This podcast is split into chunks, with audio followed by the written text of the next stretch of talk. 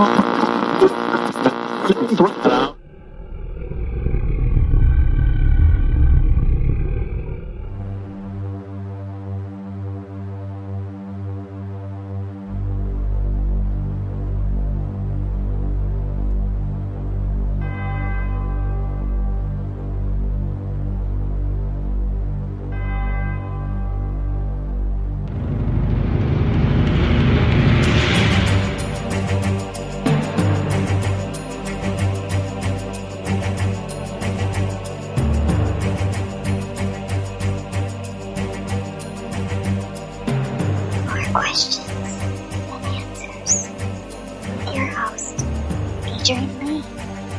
Oh, yes, indeed, there are more questions than answers. Like if someone with a split personality threatens to commit suicide, is that a hostage situation?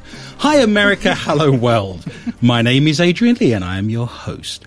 Welcome to the show, More Questions Than Answers, the only paranormal quiz show anywhere in the world. Each week, my guests and I will search the world's newspapers, websites, and T V shows just for you, to bring you the very best in paranormal talk radio entertainment and enlightenment. We will then test each other's knowledge of the week's events of the mysterious, strange, supernatural, unusual, bizarre, and just plain weird. If you've just tuned in especially to hear the show, then I admire your taste. If you've just tuned in by accident, then I admire your luck. We are huddled under my quilt with a large flashlight and a nice cup of tea with tonight's guests, somewhere in the barren wildernesses of the Midwest Plains, with the sound of my elderly mother snoring distantly from the room next door. So snuggle under your covers, turn out your light and hold on tight. The rules are very simple. Points will be awarded randomly for being interesting or for making me laugh or shiver in horror. Extra points will be available for shock and awe value. To help me control my rowdy panel of recidivists and reprobates, I will employ what I have called the inappropriate bell. An example of this would be... The panel have no idea what's coming. I have no idea what stories they have for tonight's show, and we are completely live and unedited. What could possibly go wrong? So let me start by introducing tonight's guest panel. Firstly, the mysterious and effervescent Heather Morris. She has been a paranormal investigator for many years, with her own team called Hellhound Investigations, and does all of her best work in the shadows. She is now one of the leading audio and E V P experts with the International Paranormal Society, and brings her knowledge and research skills to tonight's show. Heather discovered this week that Fred and Wilma were the first couple ever to be shown in bed together on T V. Is that true? That is true. Welcome to the show, Heather. Hello. I do Wilma, but I'd be thinking of Betty.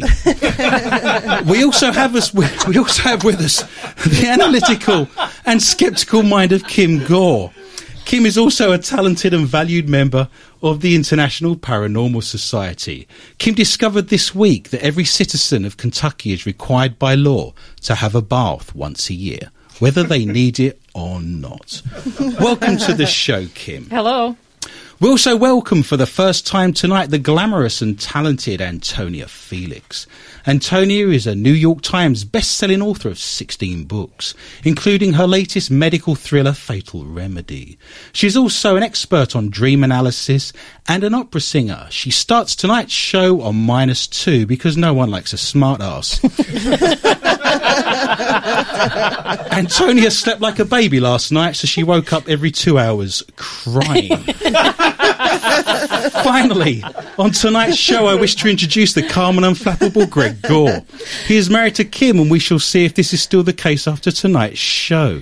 Greg is a paranormal investigator and tech expert. He owns and operates more cameras and leads than the B B C outside broadcast department. He is also our sound engineer and producer. Welcome to the show, Greg. Hello. We are currently just after ten o'clock on dark matter radio dot net, so we welcome our listeners from all over the world. And I just want to run through a list of all the countries that listened to our show last week, and we'll give you a big shout out. And if you wish to contact me, I'd love for you to say hello to me on our Facebook site, More Questions Than Answers with Adrian Lee. I'd like to thank all those people in Trinidad and Tobago, Spain, Portugal, the Ukraine, Denmark, Ireland, Malaysia, Switzerland, Holland, U S A, the U K, Germany, Canada, Singapore, Tanzania, Lithuania, Brazil, Australia and Egypt. Thank you one and all for listening to the show. I just want to start the show by reading out a couple of letters. We had some letters this week, and we do appreciate people writing to us. You can write to me on m q t a at rocket mail dot com, or you can visit our website, int paranormal dot net. I've got a letter here from Kentucky, a gentleman named DeLoren Collins. He's written a letter that says, "Hi, I listen to M Q T A on SoundCloud every night after going to bed." I obviously make him fall asleep with my English accent, I guess. "I have heard each show so many times that I know what each person is going to say next, like me saying, 'Heather, you're now on minus two.'" He says, "I just wondered why we have not heard Greg's soundboard this season." He says, "Keep up the good work. It must be fun being around you guys. You're all crazy." Thanks for the show. I did actually reply to him. I wrote back and said, uh, Greg, unfortunately, is getting on in years now. He's very elderly, can barely operate his remote control. And when he used to operate the soundboard, he used to have to go asleep for a couple of hours in the afternoon. And uh, Kim was upset that he didn't get his chores done. He wrote back and said, "That's hilarious." He said, "I wouldn't expect anything different from you guys." And I'm thinking, hang on, that's the truth. I'm not making this up. I had a letter from a lady called Katrina Love. She said, we uh, sh- we have a great sense of humour and we make her giggle. And I want to give a shout out to Kevin Scott, who's from North Mankato, who says, "You guys sure have fun. We love listening to the show." I just want to start by saying that we actually went out yesterday to the Jeffers Petroglyphs, and they're not that far away from our studio. These are a fabulous set of rocks that have hieroglyphs on them from the Native American period, and going back before that, actually, probably to the Mississippian culture and the woodland culture that's five thousand to fifteen thousand years ago. So if you get a chance to go out there, I would recommend it. There's over five thousand carvings on these rocks that date back to the birth of consciousness with man, I would suggest. I'm just going to go around the room and ask everyone in the team what they thought about that experience and what they got from that. So, Heather, what did you think of our trip out to the Jeffers Petroglyphs yesterday? My favorite hieroglyph was the one that kind of looked like it was tracking something. It almost looked as if it was cat prints, but they were etched in, and they sprawled a length across the rock, and it was fabulous. What you've got to remember is that someone would have had to have sat there back in the day and make percussion marks in the rock with a chisel or with a hammer to get that going. So these things wouldn't have taken, you know, a short period of time. This is a long process, and it has to be thought out. And you're absolutely right. There was a series of markings that kind of zigzagged backwards and mm-hmm. forwards. They looked like they were tracking something, almost like the moon or perhaps the stars, which is very interesting. Kim, what did you take out of uh, our visit to the petroglyphs yesterday? I, I had a lot of fun with the theorizing of trying to guess what story they were telling with their pictures. Um, and one in particular that I think we probably theorized correctly was where they were showing um, a wavy line for the river, and they had some trees near it, and then they were showing the fish, and they were showing um, different types of animals that they probably hunted, and it, it basically looked like it was the story of their hunting and where to go. It actually looks like a narrative. I think it's one giant memo pad, and because they were nomadic, they went back there every year, and it gave a good indication of where the animals were, and there was arrows pointing, like a giant fridge door where you'd leave a message saying, you know, we need toilet paper, or you know, get some bacon while you're out type thing. And the detail of the etching was so well that we knew exactly what they were etching out, for example, an elk. Absolutely. They were incredibly detailed for the time, I guess. Their motor neurone skills are very well developed, and their psychology of perception, that they were actually getting the animals that we could recognize them, was quite remarkable. I, Antonia, I think, sorry, um, um, I was just going to interject and say one of my favorite ones was the profile that they had of a person's face with the nose and the eye and the head is was fabulous. See, as an art historian, one of the things that I have an issue with is that when they want to do detailed work, they can make it look like an elk, they can make it look like a reindeer, a fish, a portrait of a person. So they have those formalistic skills to make it look realistic. And then you'll see a symbol or a sign where there's a cycloptic man with four arms, and you're thinking, hang on a second, mm-hmm. we've already seen that you can do stuff accurately and realistically. Well, how comes there's a cycloptic man with four arms? So I find that very odd, and I'm trying to make a link between that process and right. why that would take place. Antonia, welcome to the show. What did you see at the petroglyphs that you were interested in? What kind of caught your eye? Well, just as you were saying about the difference between those seemingly figurative images and then those that were obviously abstractions or capturing an abstract idea uh, through more geometric shapes, like the I, uh, my favorite one is uh, the Thunderbird. Oh, Not the th- God, it was the Thunderbird, that right? That was a really good one. And and you obvi- it's you see the profile of a bird's head, but then you see this rather triangular body mm. and this, the zigzaggy wings coming out, and this was there was a description of it on a little placard uh, in front of that particular rock, and it said something about the Thunderbird being this energy from the sky, and yes. it was it was a very interesting description. But I like you know when you were saying before that perhaps it, it shows that they they had some already had some talent and some skill in being able to create a figurative image. To me.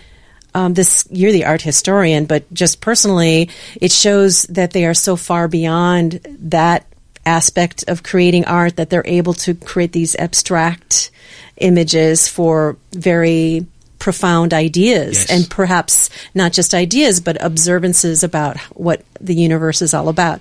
That really grabs my imagination. And to be standing there, illegally, of course, Heather, so, you know, we could have gotten thrown, I think, in jail because we're not supposed to be walking on them. We, there are paths. I'm not going to say that live on air. That's Whoa. ridiculous. Even if I've got my attorney with me. So there, there's that connection between people that were sure. there perhaps five thousand years ago, and here we are trying to share in the ideas that they were carving into those beautiful rocks. So it was an absolutely fantastic day. It was fabulous. And with the Thunderbird as well, it has a heart carved into it, so you can yeah. see its life yes, force the heart. Inside. That, that was that always amazing. Makes me smile. From the perspective of a U F ologist, I like the fact that you could look at some of those etchings with a sense that they may have been some U F Os and some aliens in there as well. There was an interesting one that caught my eye that looked like a U F O with three kind of legs coming down. Like there was more than one of those. There was. Yeah. They were scattered around quite remarkably, and underneath it, they almost looked like there was some exhaust fumes coming out or something in the background of that. And then you see three figures carved underneath that. And those kind of things really interest me. There's been a lot of uh, U F O activity in that area and over Sleepy Eye dating back a couple of hundred years. And uh, I like the idea that actually documenting what they see. If they do a reindeer or an elk and it looks exactly how it is, what then happens when you see a U F O with three legs and three beings coming out of it?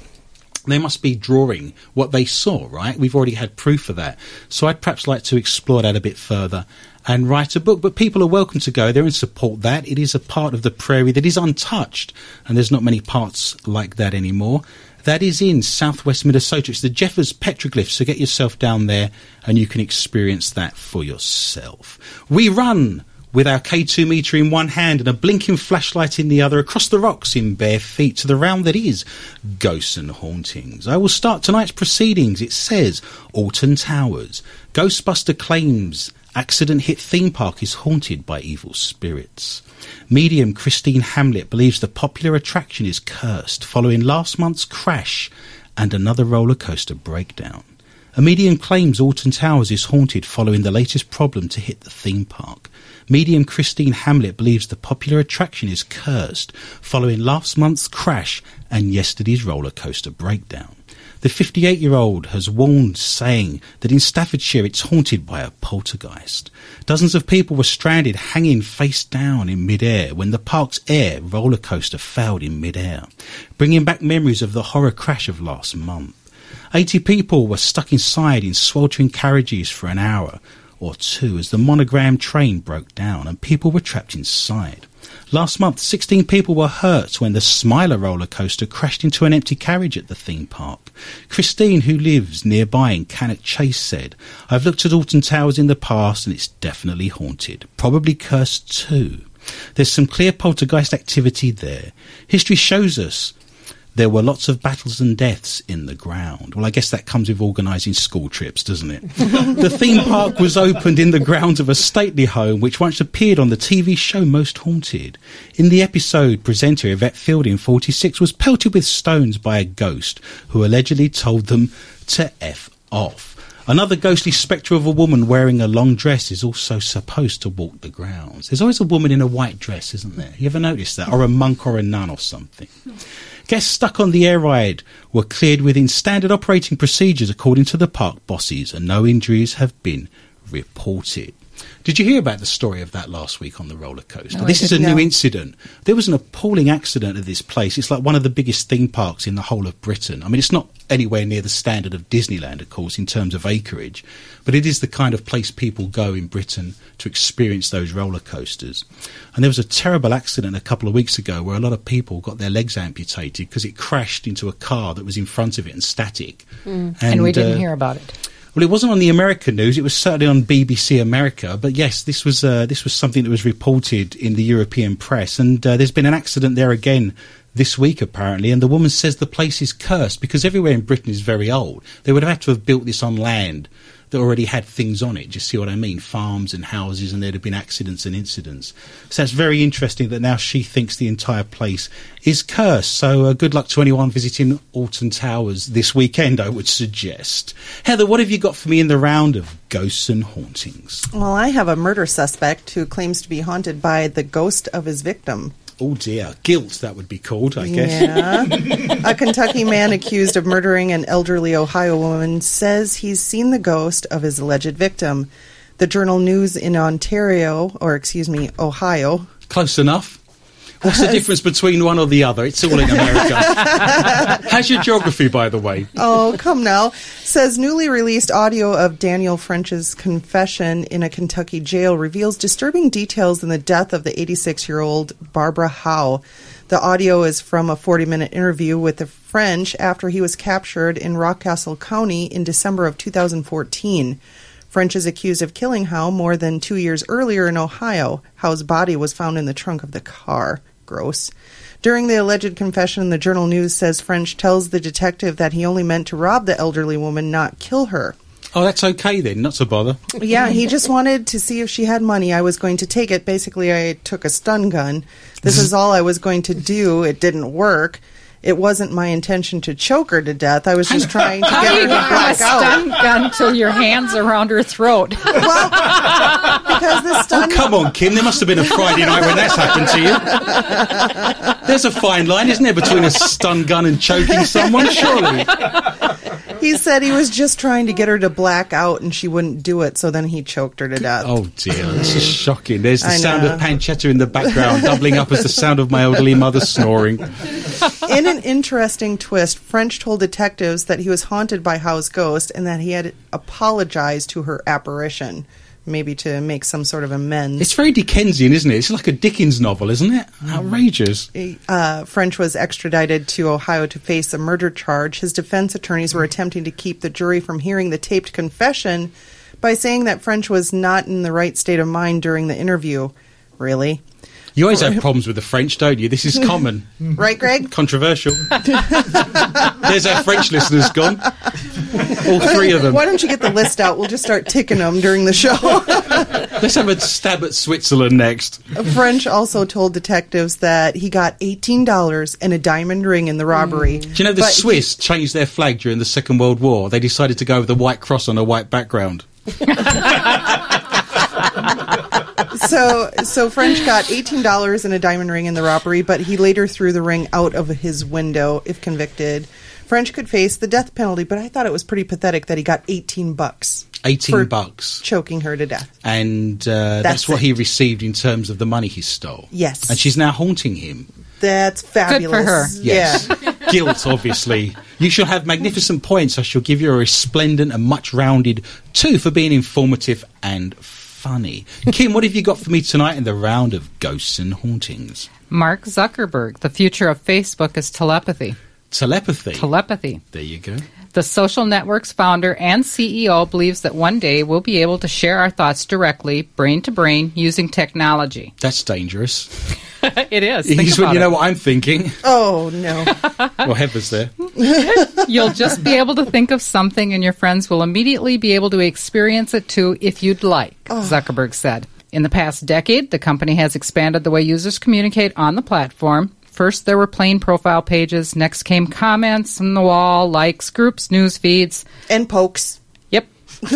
Over the last year, Facebook has moved away from mass sharing and focused on personal messaging. There are companies out there who have successfully done this. Um, they've got people at computers where they're using just their minds, and they're and they're being able to give messages to each other. In one case, they actually had someone who was able to move someone else's fingers on the keyboard. That, wow. Yeah. So it is possible to do this. It's just a matter of going from the great big huge room with the one computer in it. They should eventually be able to do that. I wonder if I could flick Nathan's ear and say it was Greg operating my fingers. What do you think? Would I get away with that? No. It could be far worse, I guess, no. couldn't it? We were discussing, you had a good point the other day about Facebook, Heather, didn't you? Do you remember? Yeah. I said uh, social media has actually caused people to be antisocial. Yeah, which is oh, quite definitely. remarkable. And I know that syphilis has gone up by four hundred percent since the introduction of Facebook. And they do say now that uh, one out of every three marriages has broken up on the back of Facebook. So mm. I guess we could have a debate at some point about the pluses and fours of Facebook. But uh, in terms of what we do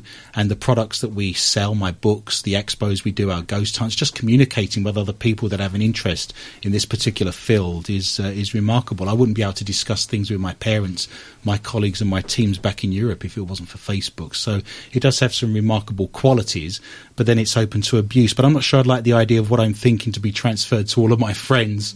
You know, that would be quite dangerous. Antonia, you're on the show for the first time. You're starting on minus two, of course. You have a story for us tonight in the round of ghosts and hauntings. I do. Uh, the headline from this little piece is "Spooky Picture Taken in Haunted House Shows Disgusting Face." A British teacher claims to have captured a demon on camera after visiting his parents' haunted house in Jamaica. This spooky image shows what family members believe is the demon of a disgruntled elderly relative. The forty-two-year-old secondary school teacher was visiting his parents in Clarendon when he captured the image.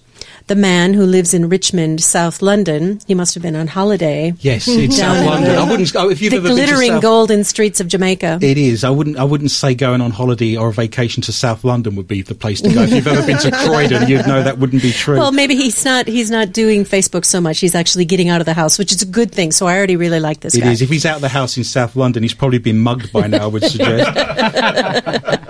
He said he took a picture of a painting on a wall in the house showing a scenic image of a waterfall, but when he looked at the picture, he saw the demon instead. The man, who wishes to remain anonymous, he's very smart, said, "There was a wall with a painting on it, and I thought that I would take a picture. I was looking at it, and I thought, what is that? Everybody in the house started screaming and running away. I have never seen anything like this. It is disgusting and has given me headaches." Wow. Greg, have you got any photographs that are disgusting and give you headaches? Okay, just thought I'd ask.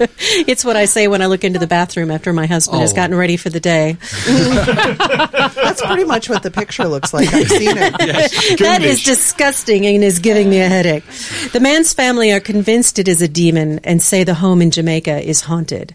They believe the demon is that of an elderly relative who was unhappy about being moved into a care home before her death. Well, I've seen the what? photograph. Hmm. It's a very interesting picture. Obviously, uh, we're dealing with Jamaica here, so the person is black, and you see their face, and it looks mm-hmm. like an elderly woman that's almost got a gold tooth at the front, and she looks like a very kind of ghoulish black face, I guess I would suggest. But how are they comparing a demon to disgruntled elderly relative? Yes, they've made a big leap there because she just looks like a disgruntled elderly relative. Right. I think it's slightly uh, going down the road of uh, hyperbole. Right. Well, they think that's a demon. They are so spooked. It finally says here, uh, the image has so spooked the man's family, they have now moved out of their home into rented accommodation. Wow. Mm. There has been occasions where I've found people camping out in their backyard or in the garage because they don't want to go into the house, and I've gone in to clear the house, and they're so worried about what's going on in there that I have found them living outside of the house. And, of course, spirits and ghosts shouldn't be forcing you out of your property. But Heather's absolutely right. Just because there's a picture of a wizened old lady doesn't necessarily suggest, of course, that uh, it's demonic, unless mm-hmm. you've met my grandmother. Adrian, uh, maybe maybe one way to preoccupy these demons and, and disgruntled people running around people's homes is maybe to engage them in a game of Scrabble. Engage them in their own Facebook. Oh, could wow. you invent a Facebook for the spirit realm? We, well, and then happened. they could just deal with each other, this right? Has, this is One happened. of our patent it. Oh, hold on. One of our first stories actually was ghost dating. Yes, there is ghost dating. Really? Yes. There's a yes. There's a website yeah. for that. Nathan yeah. can't get a date, and when he's alive, I, I can't. So uh, I, I wouldn't necessarily. Uh, he's going to have problems in the afterlife as well. It turns out. Who knew? Just an idea. He's just looking for a body, apparently. Thank you, Adrian. Wow. You can imagine going on a ghost date, though, couldn't you? It'd be a very cheap date because there'd just be an empty seat there at the restaurant, wouldn't there? You've got your ghost date, you're sat there on your own, everyone's going, look at that poor man, he's talking to himself and he's sat there on his own. But you can see your ghost date and you wouldn't have to pay for a food, you wouldn't have to pay for a seat in the cinema, you could be sat there on your own with your arm around her, I'm guessing, and it could be very romantic. You could have uh, candles and roses, which aren't very tasty, but there's plenty of nourishment. It's easy to break up. You can say, I just can't see you anymore. You're very transparent. She's no, got to get some points for that. There's no even... Hang on. How's that? How are three Sorry. women demanding they get points all of a sudden? How's this? Isn't a democracy. What's wrong with you?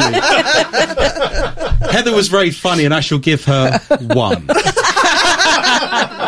Have I climbed out of the negative yet? Yes, you're on zero. Oh, good. Fabulous. I have one story to end the round of ghosts and hauntings before we're taken off the air. Couple calling Ghostbuster and Vicar after claiming demonic poltergeists molest them in their sleep. A terrified family attacked in the night by a dreaded incubus demon have called a Ghostbuster to get rid of the malevolent spirit. In a story reminiscent of the film Paranormal Activity, the Fry family say they have been molested by an evil poltergeist for months. The cold finger of doom, no doubt. Mum Tracy, forty-six, says she's been beaten up in the night by the phantom. This is her husband asleep, I suspect.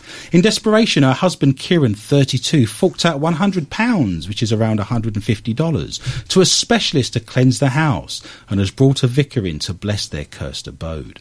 The phantom, which has also been menacing the couple's three children, was summoned by using a Ouija board in the house, they say. Oh. Dad of three, Kieran, took a picture of the ghost in the son's bedroom, which he says shows a small child in a white gown and a blue face and a tail. Kieran said, we are being molested by demons. She wouldn't mind, but they've not even taken her out on a date, and she's not been to the cinema or anything yet, and uh, she's kind of old-fashioned. My wife... I, love, I made that bit up, that's not true. My wife goes to bed fine, doesn't feel anything in the night, but when she wakes up, she's in agony. I wake up the next day and I say, I didn't do that. I would never beat my wife. The ghost has been terrorising the family at their three-bedroom terraced house in New Tredegar, South Wales, since Halloween last year. When you set up a night vision camera... Wouldn't you set up a camera in the night to see what's taking place, you know, like you see on that Paranormal yes. Activity film? You know, you could just get a camera there, or even a, a webcam or some sort of camera for your computer, and just see what happens during the course of the night. I bet in his sleep he's kind of thrashing around. What do you think? Mm-hmm. I want to know why you all green uh, groaned when you mentioned the Ouija board. The Ouija board is a very is difficult is tool. Bad? Yes, you're you're, t- you're opening with a Ouija board all kinds of doors and portals that you have no filter on. So you're asking anything to come through you to operate the planchette, and you've got no filter or discrimination. So anything that's transient or passing by can suddenly jump into you, and you don't know what you're getting or how you're getting it, and you've got no way of getting rid of it easily. Jump We're, into you or to the environment? Yeah, you. Into you. Because into what, you. Yeah, and I carry rocks and stones and charms and all kinds of things and the cross around with me around my neck, the crucifix, to stop things from jumping into me or coming into me on paranormal investigations. And when you're operating the Ouija board, um, it's operating that planchette through you. Whereas when we use things like the ghost box and other equipment that we own, D V Rs, we're asking the spirits to come through the equipment and not through us. And we're doing everything possible to stop those, and, you know, entertaining the idea of them coming through us to communicate. Hmm. And having done radio shows for the last five or six years on the theme of paranormal, and uh, we've had phone-ins, it's amazing how many times people have uh, called in and said, we've done the Ouija board and my life's ruined. You know, my wife's left me, I'm ill, I've lost my job, I've mm. got no money, I've been kicked out of the house, the dog's died. No one has ever rang in and said, I did the Ouija board and my life's fabulous. I've met the woman of my dreams, I've got a fabulous job. And it always seems that we're mopping up after that. So uh, whenever the Ouija board is mentioned, it's not something I would advise people to engage with, to be honest, on those on those grounds. Does anyone in my team want to add anything more to that? No, I think you nailed it. Yep, yep, so we try and avoid those things at all costs. And if you have one and you're worried about it, the way to go about disposing of that... Send it to us. No, don't send it to us. What's wrong with you? You can send it to Heather, but I don't want anything to do with it. You're best throwing it in a lake. Um, if you burn a Ouija board, the spirits come out and you're releasing them. So throw that in the lake would be my advice.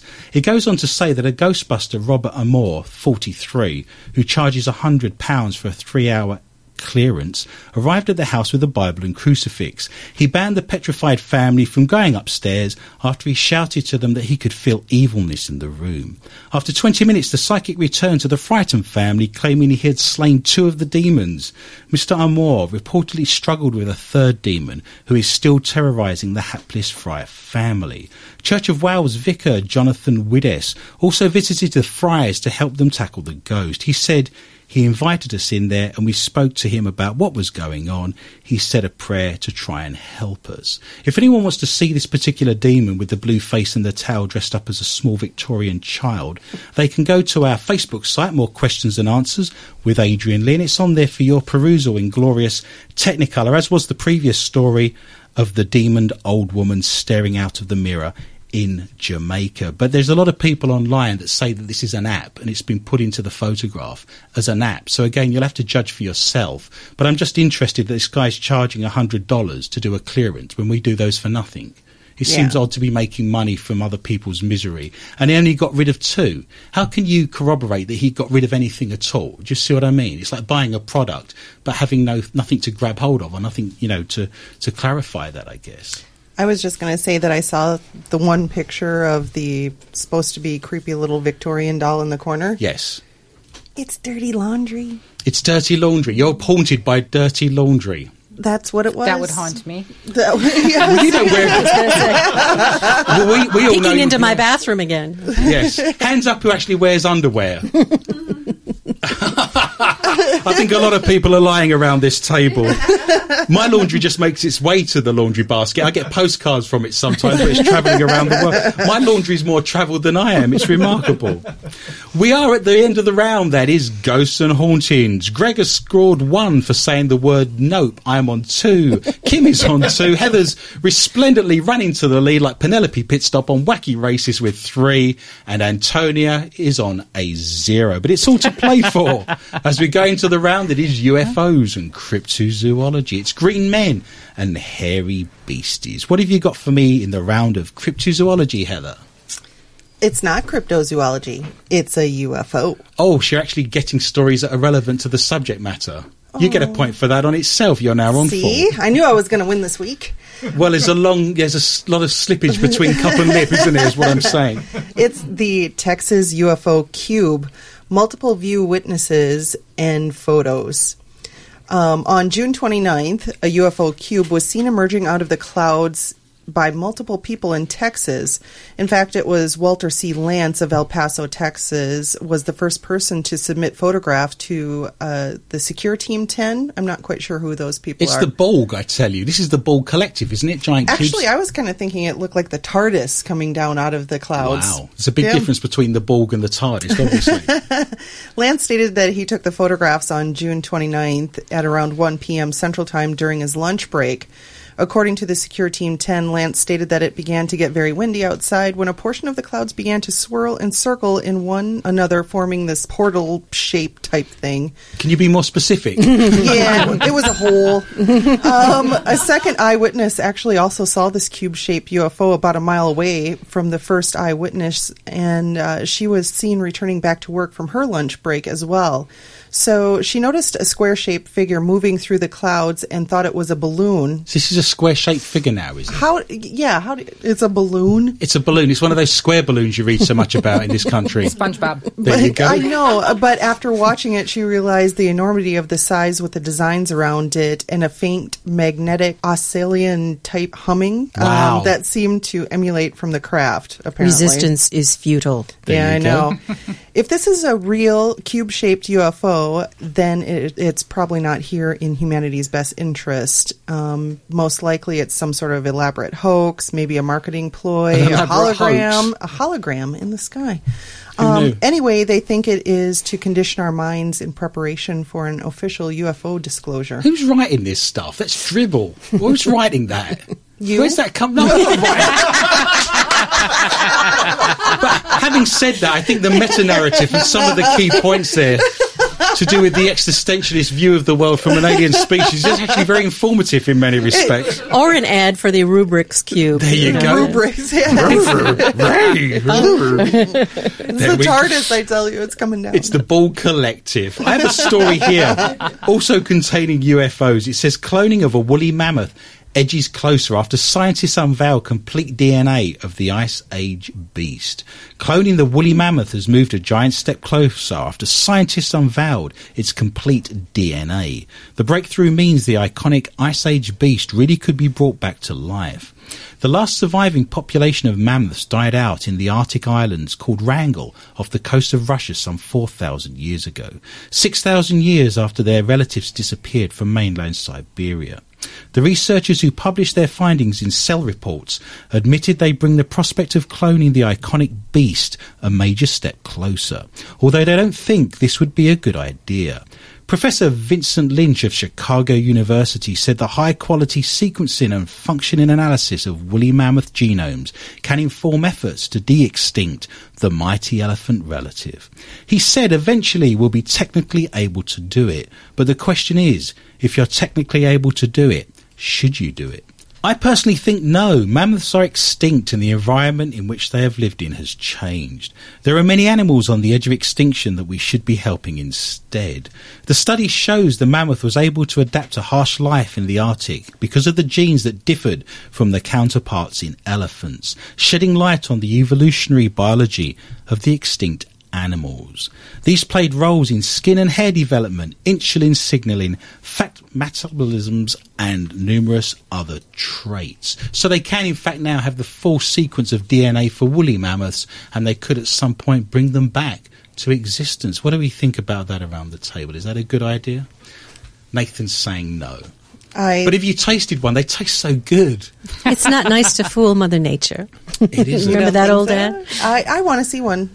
You do. Mm-hmm. They'd end up in a zoo, wouldn't it? Be like King Kong. They'd be. Going I just don't on want them to poke and prod them if they do get them. In fact, we had this discussion not too long ago about. I've the never prodded mammoth. or poked a woolly mammoth. That was just hyperbole. The judge made that up. I was trying to push the woolly mammoth through the fence. I kept telling you. We had this discussion ab- about woolly mammoths um, not too long ago. You actually discussed how they would probably bring the gene sequence back in. By, um, uh, what is it, injecting one and then breeding it back to an elephant and then breeding it back. You'd start with an elephant, yeah. And then as it gave birth, you'd introduce that to another one. And, and by slowly but surely, you're breeding out the elephant till you're just left with the majority of, of mammoth, which is what they've actually done in Britain. That would take a long time. Elephants gestate for, what, two years? Yes, that's not a, that's not going to be a short process. But I know they brought back extinct um, reindeers and extinct mammals back in Britain um, to go back to places like China where they've uh, become extinct. Extinct, and they've actually bred rare deer on the back of doing that process and breeding mm-hmm. them with other deer and then slowly introducing them to one another again and their litters and their offsprings. So I know that's a possibility, but uh, I just think it's dangerous to be playing around with things like that. But someone idiot somewhere is going to bring back the velociraptor. It's going to be Jurassic Park, and uh, you can see all this happening again, can't you? Well, what about cloning the D N A of someone from the past who had a positive impact on the world? How about bringing back Nikolai Tesla to give us the who, technology who that we're still using, that we're finally, yeah, and, and to give us this new um, sustainable technology, or Gandhi to teach us how to uh, have nonviolent resistance and move in a better direction and things like that. What do, what's a mammoth going to do for us? Sure, it could so. feed third world countries, I guess. I don't know. Mammoth burger and chips, please. They're going to have a culture. If you brought Gandhi back, that would be some sort of culture shock, wouldn't it? Mm-hmm. I think it's more important. I think never mind about mammoths, never mind about famous people from the past that can offer society something. How about we get together all the best soccer teams of the last one hundred years, oh, bring them back go. in one big tournament. So you've got the Brazil team of the nineteen seventies. You've got the Germany side of the early fifties there. You've got the Italian side of the early thirties. Have one big tournament. Find out who's the best team. This is the way to go. Come, come out of your dream. Wouldn't you be interested? Bring the Dodgers back to Brooklyn. You, you know, in the nineteen sixties, you could get the Green Bay Packers team, Packers, back, back, well, whatever they're called. I've very rarely seen any football. I've not seen any football in this the country. The Green Bay Packers. Yeah, I've never even seen. They're a all home. investment bankers. That's it. My knowledge of football is very limited in this Minus country. I've, I've never even seen a home run. So I've got time. I can wait. Um, wouldn't you want to see the, the early teams, like the Green Bay Packers team of the me? sixties, playing against a team now and see who was the best? Wouldn't that be the way to go? No.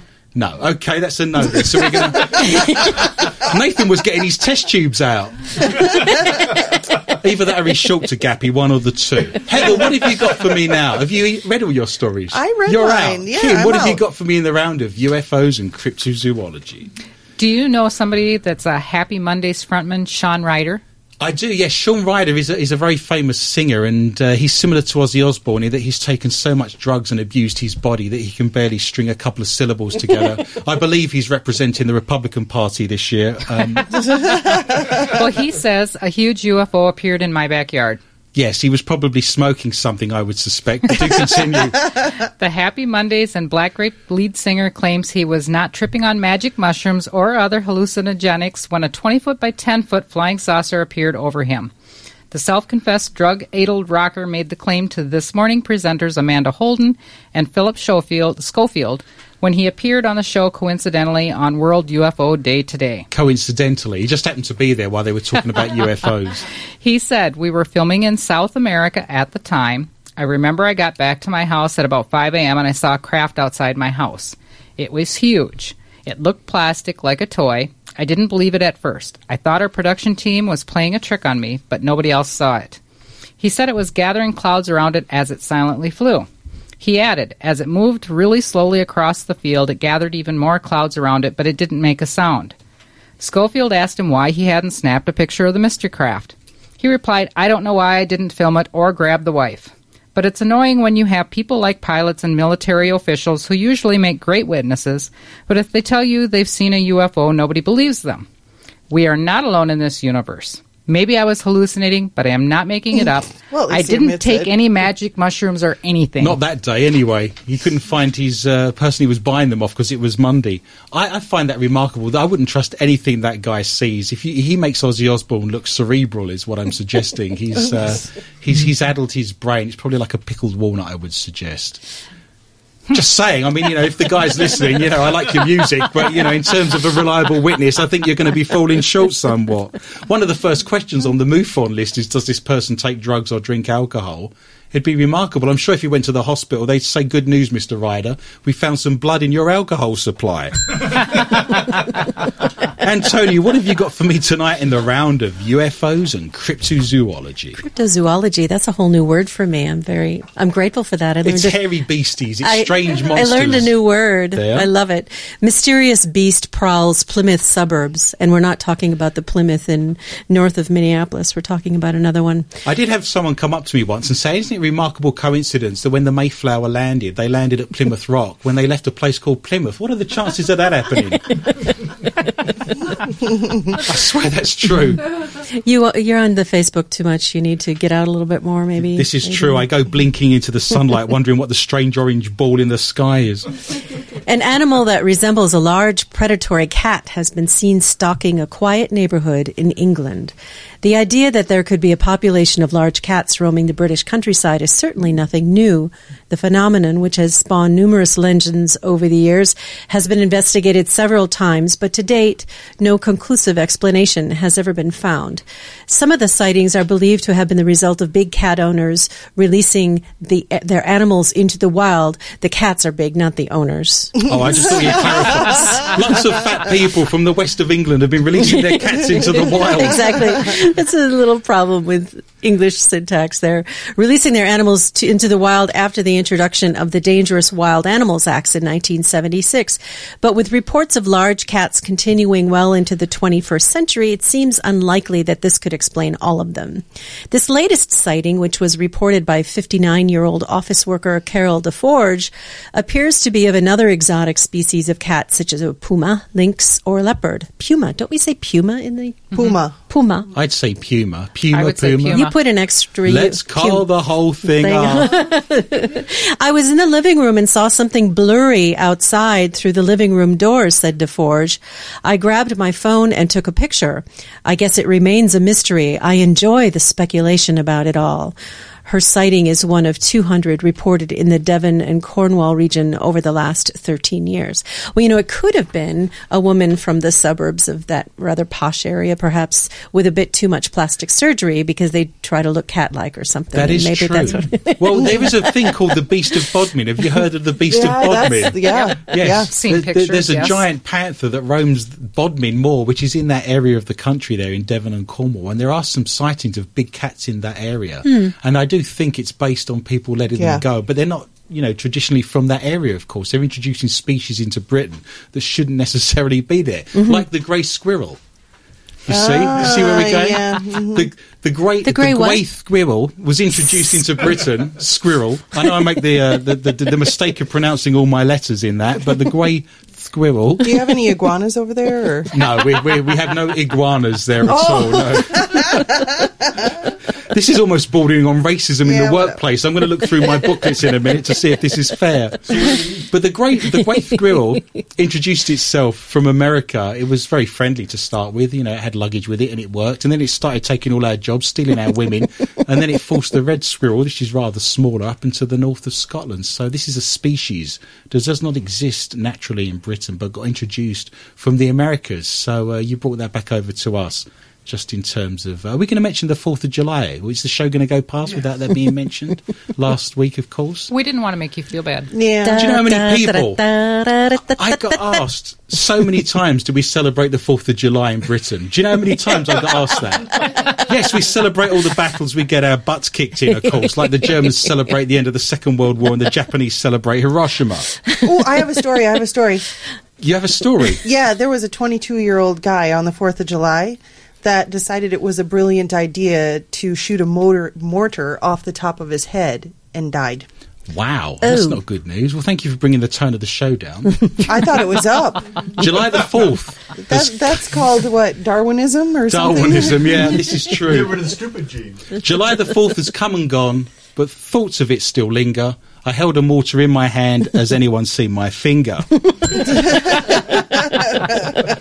And Kim, have you got? No, you, everyone's gone. I'm going to have a quick go here to get some more points. It says U F O sighting video shows mysterious white dot pulsing in the skies over Hertfordshire. Is it a bird? Is it a plane? No, it's an identified proof of alien invasions over Hertfordshire, or so U F O enthusiasts would like to believe. The pulsating white dot was captured in shaky footage hovering over a house in Hoddesdon near Potter's Bar in the U K. The unidentified flying object seemingly moves in one direction and then another, dismissing the chances of it being an aeroplane. So if anyone's interested in seeing that particular sighting, the video footage of that is available on our Facebook site, More Questions Than Answers, with Adrian Lee and uh, the former former administrator and director of MUFON for the Minnesota area has actually looked at that and says it's the International Space Station, but I've never seen the International Space Station go in zigzag lines. So if people want to see that, it is available for them to look at. For more informative paranormal madness, please stay tuned after these short messages from our sponsors. The Lakes Area Paranormal Interest Group meets bi-monthly to discuss all things paranormal. The group's primary focus is on the topic of U F Os, but they also delve into alien abductions, cryptozoology, putting mortars on your head, Bigfoot, crop circles and ghosts. Come with an open mind and be prepared to discover the who, what, when, where and why of these phenomena. Meetings are from seven to nine p.m. Central Time in the banquet room of the American Legion Club in Waite Park, Minnesota. For more informative information, visit their website, L A P I G dot org. For people who believe that standing in a cold, dark basement in the middle of the night for hours on end is perfectly normal. The Minnesota chapter of the Mutual U F O Network, MUFON, meets the second Saturday of every month at the New Brighton Community Centre in New Brighton, Minnesota. Meetings are from two to five p.m. Central and include investigation reports, open mic, book reviews, videos and guest speakers. Anyone with an interest in U F Os is welcome to attend. For anyone who's experienced a giant cube hovering in the air that looks like a balloon or a panther wandering around Bodmin Moor, this is the place to be. Meetings, agendas, driving directions and tons of U F O information can be found at M N MUFON dot org. If you wish to be one of the show's sponsors and hear your business or product advertised by the dulcet tones of an eccentric Englishman live on air, going out to the nation and beyond, please contact the show. I would love to hear from you. In the lyrics and the words of the reggae legend that is Johnny Nash, there are indeed more questions than answers, and the more I find out, the less I know, which means I'm probably less intelligent than when the show started. I'm your host, Adrian Lee, famous for being banned in Lithuania and for the annoying inability to say grey squirrel or iguana live on air. Welcome back for the second part of tonight's show. If you've just joined us, then where have you been? And what could have been more important? If you've stayed with me, then let me raise your spirits further by saying that we still have fifty percent of the show still left to go. Hurrah and a happy dance all around the bedroom. Remember, you can contact the show at any time via our Facebook site, More Questions Than Answers with Adrian Lee.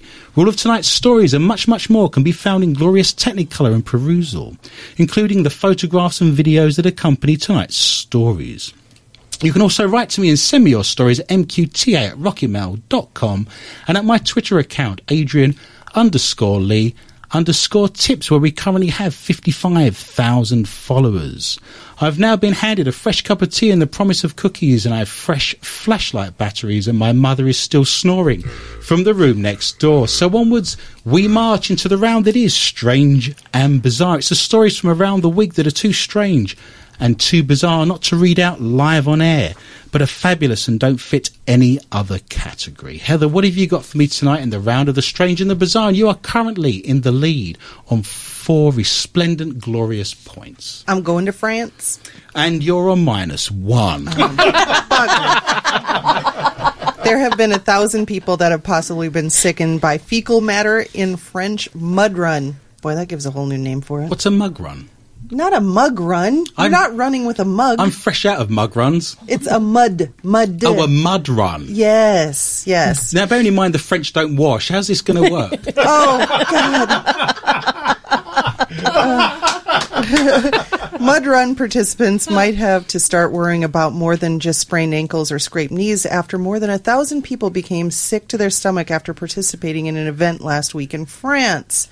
The Region Health Agency in southern France said one thousand of eight thousand four hundred participants, that's a lot. It is. Uh, involved in the Levin's Mud Day on June twentieth reported symptoms of acute gastritis.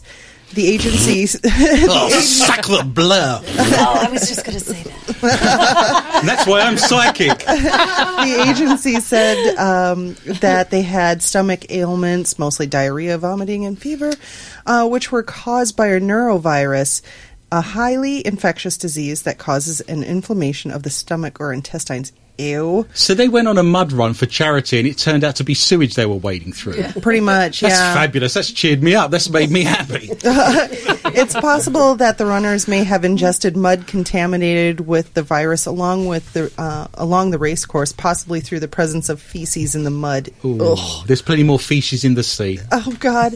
Uh, some runners took to Mud Day's Facebook page complaining that sections of the course smelled distinctly of horse manure. Yum.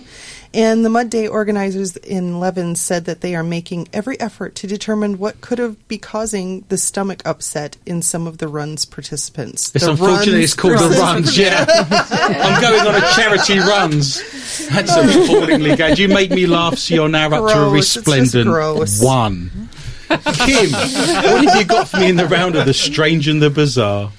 Florida man. Yay! Florida! eighty-two, arrested for slashing an eighty-eight-year-old woman's tires over bingo. Yay! Right. Dobbing wars. You've read the book, you've seen the film. Police have arrested an eighty-two-year-old Lake Wales, Florida man for slashing a woman's tires because he claimed she was sitting in his favorite bingo seat. That's terrible. Fred Smith was charged with criminal mischief last Monday when police say he took an ice pick to eighty-eight-year-old Ethel Britt's van during a weekly bingo game at the Lake Ashton Retirement Community Clubhouse. Poor Ethel. That's shocking. Police say Smith stormed out of the bingo hall and punctured two of Britt's tires because she was sitting in a chair he usually sits in. Smith was caught on surveillance video in the act. Wow. Lake Wales Deputy Chief Troy Schultz-Smith says Smith admitted to the crime and expressed regret. Smith faces having to pay five hundred dollars in tire damage and restitution back to Britt. That's shocking. Aww. Old people get in a very strange way. I did my first teaching practice in an all-Catholic convent girls' school.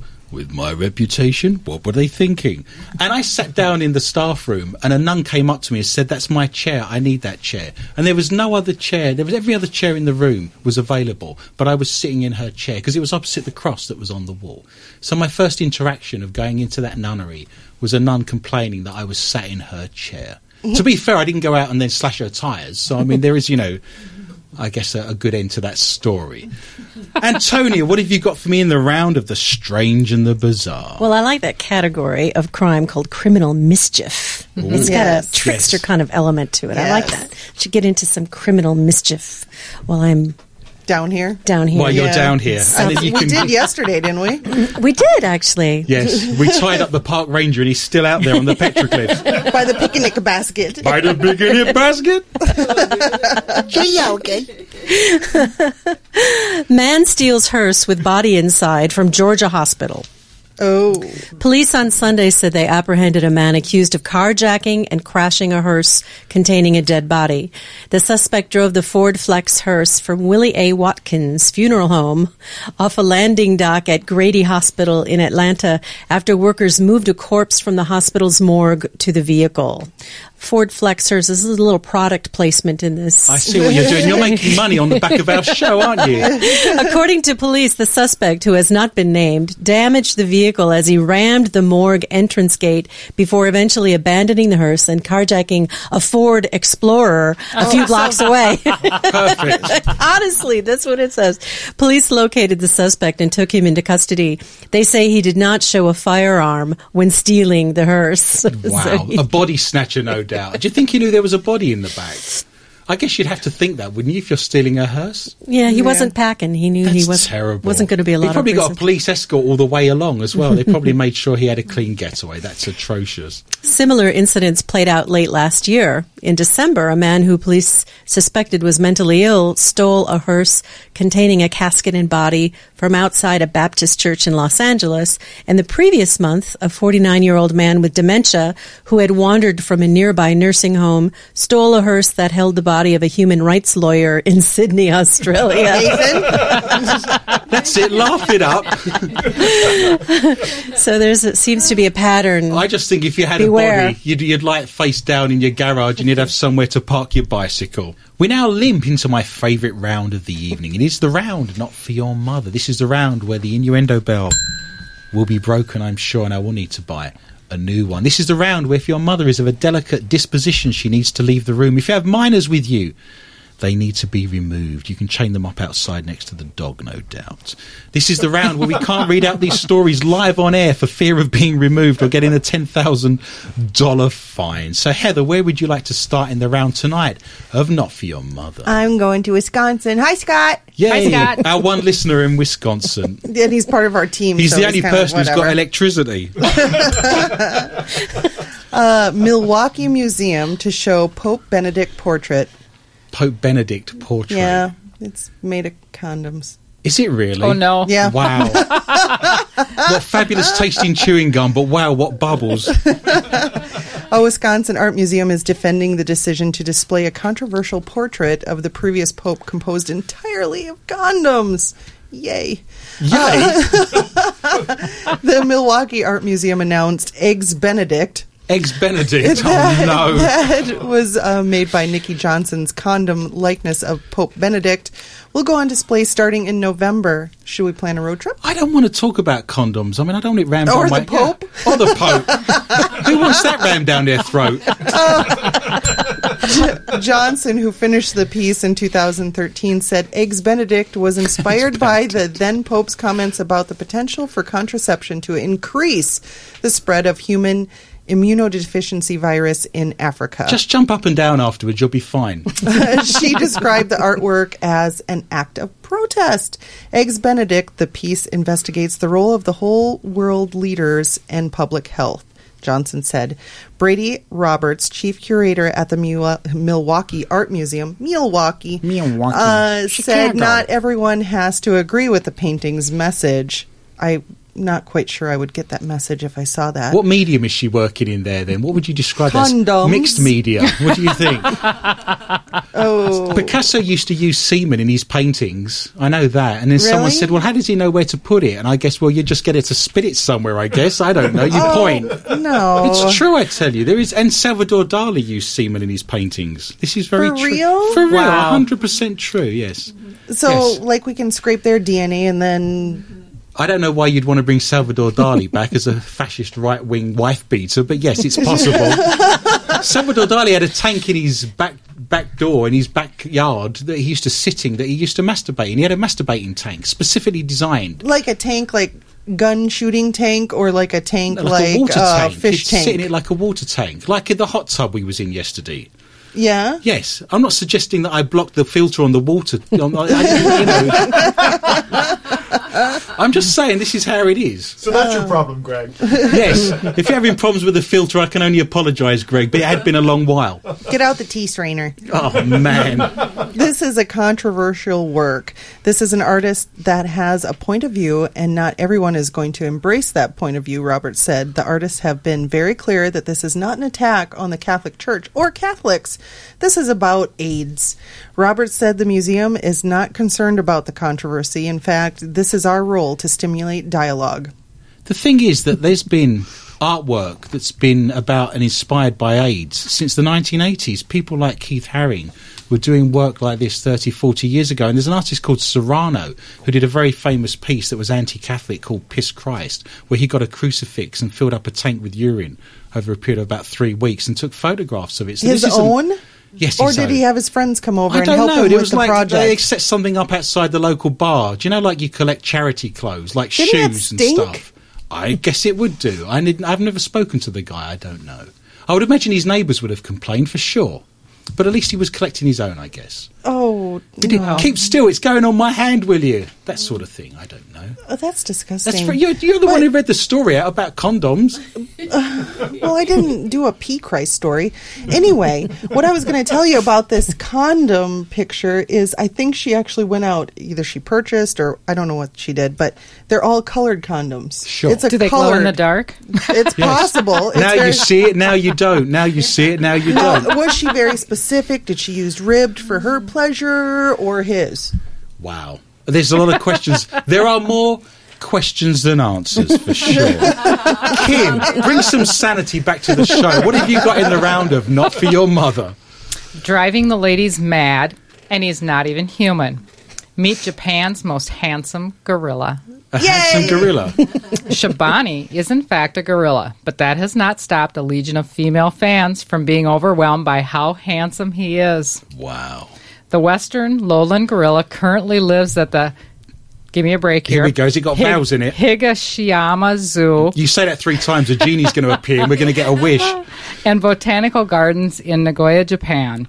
And wow. Officials say there has been a notable increase in young female visitors. Wow. Does he need to have, like, a gun to protect himself now? Is this where we are? There's so many Japanese running after him, he needs a gun, no? Maybe. So we're going to be selling arms to gorillas. He is quite cute. I saw a picture. hmm? Oh, oh, that I'm glad was you're terrible. On board. No one else is listening. Oh.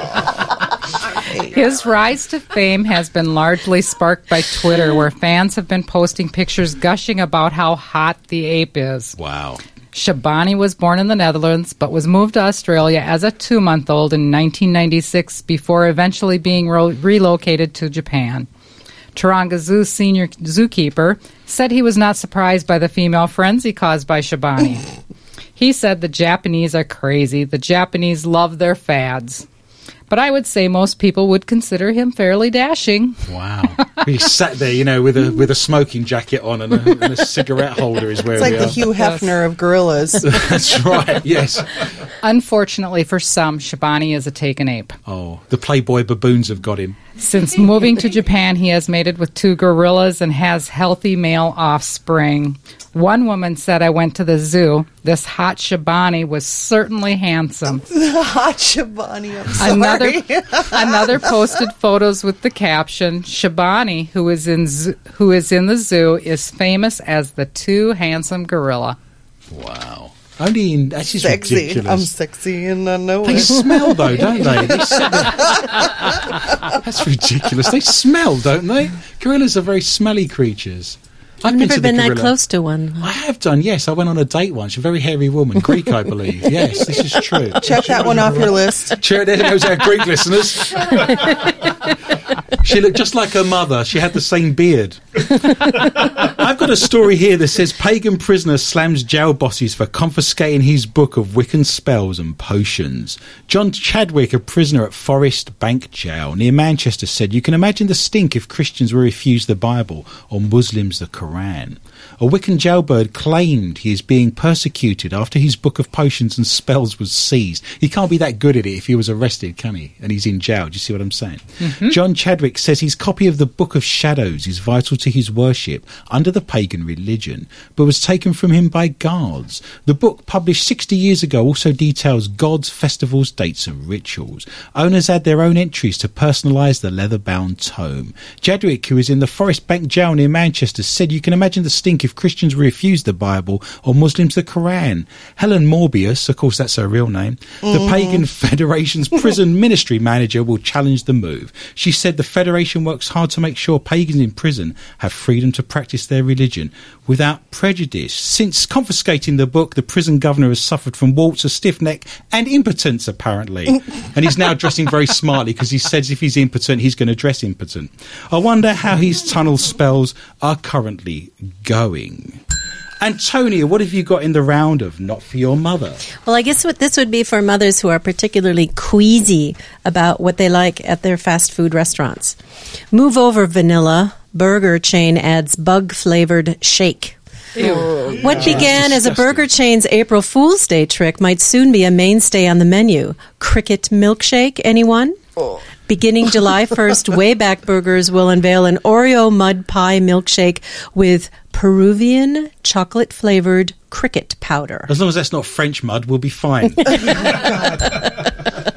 Oddly enough, the bug-flavored shake has some customers chirping when Wayback Burgers tested it out at Long Island, New York, for a limited time in April. We had it for two hours. There were people lined up to try it. Wayback Burgers president John Yucalito told C N B C News about the shake's test run. Insect consumption, or entomophagy. I never knew that. There's another new word for them. Entomophagy yeah. is known to be a high-protein and highly sustainable alternative to traditional animal protein sources, like a hot Shabani. Oh, wow. That sounds like a massage. I'd like one hot Shabani, please. Yes, I'd... that's why Greg's wearing glasses. A two thousand thirteen report by the U N noted that two billion humans worldwide consume insects. Still, bugs on the menu might be a tough sell to consumers. People think maybe we're grinding up crickets in the back room, said Yucalito. In fact, he said the insects are farm-raised farm domestically. Raised. So there's another job alternative, you know, looking for an entrepreneurial venture. Farming Start insects. farming some crickets to use for milkshake. Cricket farm. Can you imagine lo- how noisy that would be? The next-door neighbours have started up a cricket farm. I can't get any sleep. I tried an ant farm once, and that didn't go over so well when it fell over. Do sea monkeys count? What are sea monkeys? I was a little girl, and I was very depressed when I found out they weren't really monkeys. They're like jiggers, aren't they? There's all kinds of weird things in this country. You go swimming, there's things that will climb up your bum and hold all-night parties. It's very embarrassing. Along with the cricket shake, the fast the fast chain is also unveiling a jerky-flavored milkshake complete with Slim Jim garnish. You've got to yes. be desperate for a milkshake, haven't you, to want... jerky-flavored milkshakes and smoothies. The Cheshire, the Cheshire, Connecticut-based company has over ninety-five Wayback Burger locations worldwide. The Oreo Mud Pie Cricket Protein Milkshake will be available until the end of September, but could become a permanent menu item, the company said. Can you imagine sucking the milkshake and getting a cricket wedged in the straw? She kind of oh, like... God. And then you've swallowed it, you know? This would be the way to go. That's a poorly... Heather, what kind of candy did you bring home for Adrian the other day? Which which one? I can't remember. She brings jelly me so much beans? Candy, I can't remember. Oh, the jelly beans. That's Those disgusting. There's jelly beans now available. They've been available for some time, I suspect. But they've got flavours like grass and vomit and mud and just... And you were trying them. French French mud. Yes, and you were, fr- and you were trying them. It was them. Disgusting. They actually tasted of those things as well. I thought it was a joke, but it genuinely tasted... Like vomit. Like vomit, or, you know... Wow. Would you like to try one? Would you like the taste of vomit with your dinner? Or should I put the Parmesan on afterwards? I was just thinking when Antonia was reading that story about the uh, jerky-flavored shake, I was actually thinking about when we all went out and I ordered, I think it was a Bloody Mary. Oh, yes, and it was like that? a meal. It was a meal. There was a pork chop on a stick, and there was a whole sausage, and there was half a pizza wedged in half it. Half of a thing of celery in it. Like, I don't mean half a stick. I mean half of a... bunch. Oh, yeah, yes, and a pickle and an asparagus spear, and it was just like so Christmas it was dinner. A meal. It was a buffet in a glass, is what it was. It, it took a lot of sucking, I can tell you, ladies and gentlemen. My final story for the night says lemurs have biggest testicles of all primates in proportion to their body mass. What about Shabani?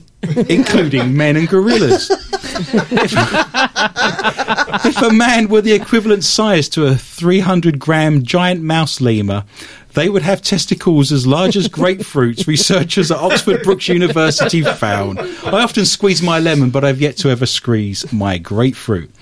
One of Britain's top universities has spent months, people are paying for this research, can you believe this, on a bizarre research to discover that lemurs have proportionately bigger testicles than men.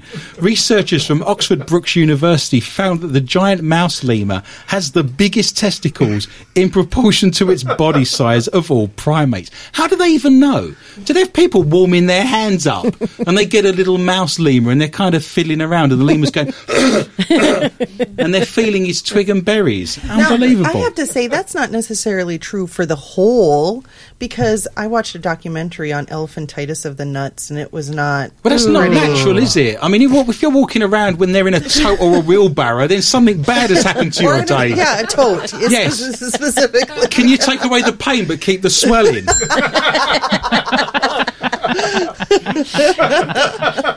Christopher Schwitzer, Director of Conservation at Bristol Zoological Society, said finding the species' enormous testes size was pretty much a side product of our research. What on earth were they doing that that was a byproduct of that research? Oh. Here, Gavin, get over here and have a feel of these. Have you felt how heavy these are? Unbelievable. Joanna Rode Morgano, author of the study, said, my first thought was, my God, how can they walk and climb without bumping their testes everywhere? To be fair, have you seen a lemur? They've got eyes like saucers. Have you seen them? Mm. This is why they've got this surprised look on their face all the time. Yeah. I swear to God.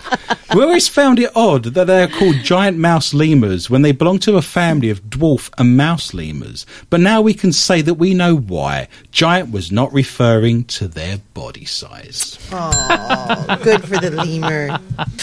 Well, all good things come to an end. So let us look at tonight's scores. In last place with the K two meter with a dead batter, it is Greg on one point.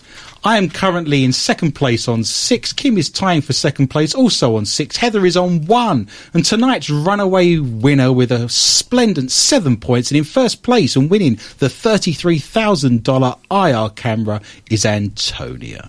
Do not fear, listener. Remember, we are back with a whole new bunch of stories next week at the same time. And I would love for you to join me for a fun and informative journey through the world of the paranormal, strange, intriguing, bizarre and weird. Please tell your friends and family about the show, and feel free to contact me anytime via my Facebook site, More Questions Than Answers with Adrian Lee, or you can email me at m q t a at rocket mail dot com. You can also join my Twitter account at Adrian underscore Lee underscore tips. And Tony, would you like to mention your latest book and your website while you're here? You can promote yourself. How does that sound? Well, thank you.